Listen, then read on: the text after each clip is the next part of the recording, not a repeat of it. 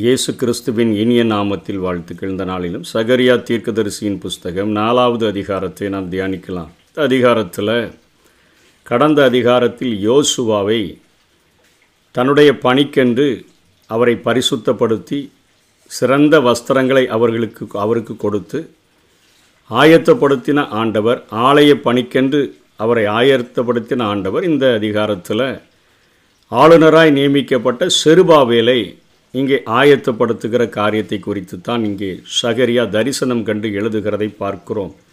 இந்த அதிகாரத்தில் இவர் ஐந்தாவது தரிசனத்தை அவர் பார்க்கிறார். இது செருபாவேலும் அவனோடு கூட இருந்தவர்களும் ஆலயத்தை கட்டும்படியான ஒரு ஊக்குவிக்கிற ஒரு தரிசனத்தை இந்த அதிகாரத்தில் அவர் காண்கிறார். நித்திரை பண்கிற ஒருவனை எழுப்புவது போல என்னை எழுப்பி என்று சொல்லி இவர் சொல்லுகிறதை பார்க்கும் பொழுது சகரியா கனவுகள் காணவில்லை. அவர் விழித்திருக்கும் போதும் மெய்மறந்த ஒரு நிலையில் இருக்கும் போதும் நம்ம பார்த்து சொல்லுவோமே பகல் கனவு காண்கிறது போல இருக்கிறியா அப்படின்னு. அப்படிப்பட்ட ஒரு நிலையில் இருக்கும் பொழுதும் ஆண்டவர் அவரை தட்டி எழுப்பி ஒரு தூங்குகிற ஆளை எப்படி எழுப்புவோமோ அதே போல் எழுப்பி அவருக்கு அந்த தரிசனங்களை கொடுக்கிறதை பார்க்கிறோம். பொன்னால் செய்யப்பட்ட குத்து விளக்கு காண்கிறார். உச்சியில் அதனுடைய கிண்ணம் அதன் மேல் ஏழு அகல்கள் அதாவது ஏழு லேம்ப் லைட் இருக்குது. உச்சியில் இருக்கிற அகல்களுக்கு போகிற ஏழு குழாய்கள் சேனல் இருக்குதுன்னு சொல்லி இவர் அந்த தரிசனத்தை பார்த்து கொண்டிருக்கிறார். கிண்ணத்திற்கு அருகில் வலதுபுறமாக ஒன்றும் அதற்கு இடதுபுறமாக ஒன்றுமாக இரண்டு ஒளிவ மரங்கள் இருக்கிறது என்று அவர் பார்க்கிறார். இவர் அந்த தரிசனத்தை பார்த்து கொண்டிருக்கும் பொழுது என்னோடு பேசின தூதன் ஆண்டவனே அவரிடத்தில் நான் கேட்ட இவைகள் என்னவென்று நான் அவரிடத்தில் கேட்டேன் என்று சொல்கிறார். அப்போது அந்த பேசின தூதன் இவைகள் உனக்கு தெரியாதா? தெரிந்திருக்க வேண்டுமே என்கிறது போல பதில் சொல்லிற்று. அதை அறிந்திருக்க வேண்டும் என்று அவர் விரும்பினபடியினால் அதற்கான விளக்கத்தை கொடுக்கிறதை பார்க்கிறோம். குத்து விளக்கு என்கிறது. அவர்கள் ஊழியம் செய்த இஸ்ரவேலர்களை குறிக்கக்கூடியதாக இருக்கிறது. இஸ்ரவேல் மக்கள். அவர்கள் வரும் நாளில் இந்த உலகத்துக்கே ஒரு குத்து விளக்கு எப்படி வெளிச்சத்தை கொடுக்குமோ அதே போல வெளிச்சத்தை கொடுக்கும்படியாக அந்த குத்து விளக்கானது இஸ்ரவேலரை குறிக்கக்கூடியதாக இருக்கிறதை காண்பிக்கிறார். இந்நாளிலே சபைதான் இந்த உலகத்துக்கு ஒரு குத்து விளக்கு. இந்த வெளிச்சத்தை தேவனுடைய வெளிச்சத்தை உலகத்திற்கு காண்பிக்கிறதற்குத்தான் சபை இந்த உலகத்தில் நியமிக்கப்பட்டிருக்கிறது போல.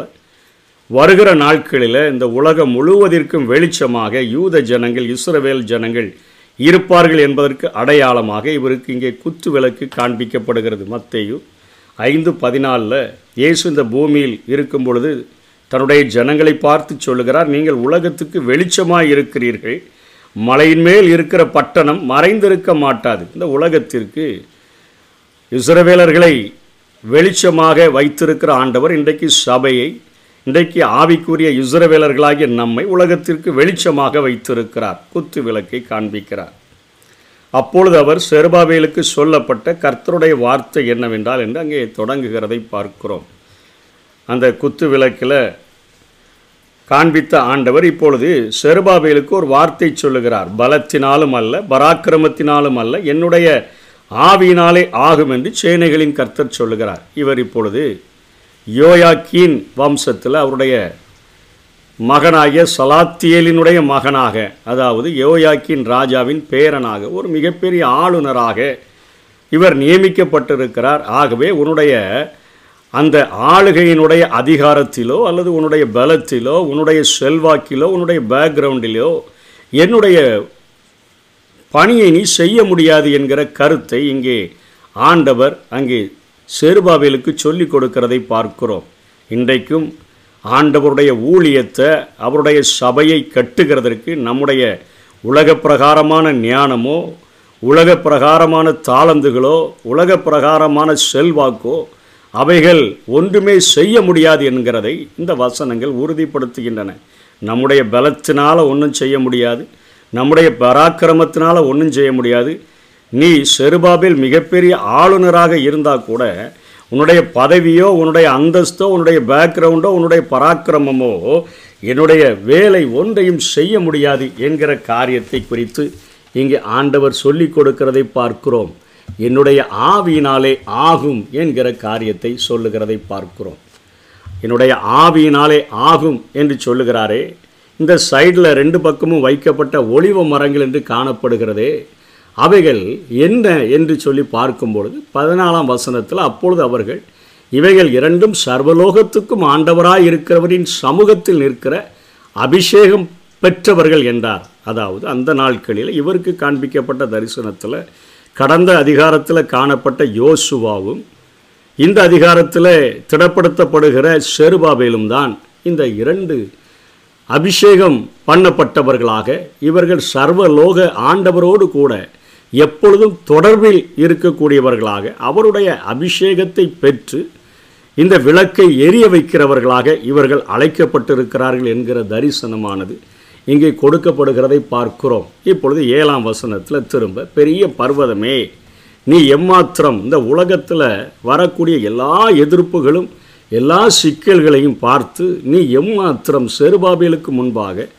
சமபூமி ஆவாய் தலைக்கல்லை அவன் கொண்டு வருவான். அதாவது மூளைக்கல்லை அஸ்திவாரக்கல்லை அவன்தான் கொண்டு வருவான். அதற்கு கிருபை உண்டாவதாக கிருபை உண்டாவதாக என்று ஆர்ப்பரிப்பார்கள். அந்த தலைக்கல்லை கொண்டு வந்து அவன் அஸ்திவாரம் இடும் பொழுது அதில் இருந்து தான் இங்கே ஒரு மிகப்பெரிய ஆலயமானது கட்டி முடிக்கப்பட போகிறது. அதற்கு என்னுடைய ஆவியானவருடைய பலனினால செருபாபேல் நிரப்பப்படுவான். அவன் சர்வலோகத்துக்கும் ஆண்டவராய் இருக்கிறவருடைய சமூகத்தில் நின்று அபிஷேகத்தை பெற்றவனாக அவன் இந்த வேலையை செய்கிறதற்கு மாற்றப்படுகிறான் என்கிற கருத்தைத்தான் இங்கே சகரியாவுக்கு சொல்லிக் கொடுக்கப்படுகிறதை பார்க்கிறோம். செருபாபேலின் கைகள் இந்த ஆலயத்துக்கு அஸ்திபாரம் போட்டது. அவன் கைகளே இதை முடித்து தீர்க்கும். அதனால் சேனைகளின் கர்த்தர் என்னை உங்களிடத்திற்கு அனுப்பினார் என்று அறிவாய்.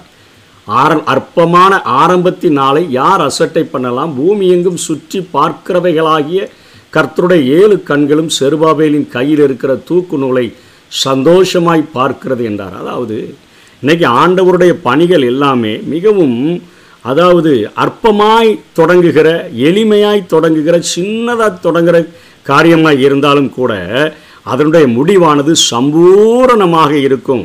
அந்த மூளை கல்லாகிய கிறிஸ்துவின் மேலே நம்முடைய கிறிஸ்துவின் தேவ ராஜ்யத்தின் பணிகளை நாம் தொடங்கினால் அது முழுமையாக நிறைவு பெறக்கூடியதாக மாறிவிடும் என்கிற கருத்து இங்கே செருபாபிலுக்கு சொல்லப்படுகிறது. நீ தலைக்கல்ல ஒரு மூளைக்கல்ல கொண்டு வந்து நாட்டுகிறாய். இன்றைக்கு ஆவிக்குரிய இசுரவேலர்களாகிய நமக்கு கிறிஸ்து என்கிற அந்த மூளைக்கல்லின் மேலே அவர் மேலே நாம் அஸ்திவாரமாய் அவரை வைத்து கெட்டுகிற எல்லா பிரயாசங்களையும் அதை மிகப்பெரியதாக முடிவை சம்பூர்ணமாக மாற்றுகிறதற்கு தேவன் இன்றைக்கும் உண்மை உள்ளவராக இருக்கிறார். இயேசு இந்த பூமியிலே வாழ்ந்த பொழுது ஒரு அருமையான ஒரு ஓமை ஒன்றை சொன்னதை நாம் பார்க்கிறோம். மத்திய பதிமூன்று முப்பத்தி ஒன்றில் பரலோக ராஜ்யம் கடுகு விதைக்கு ஒப்பாயிருக்கிறது.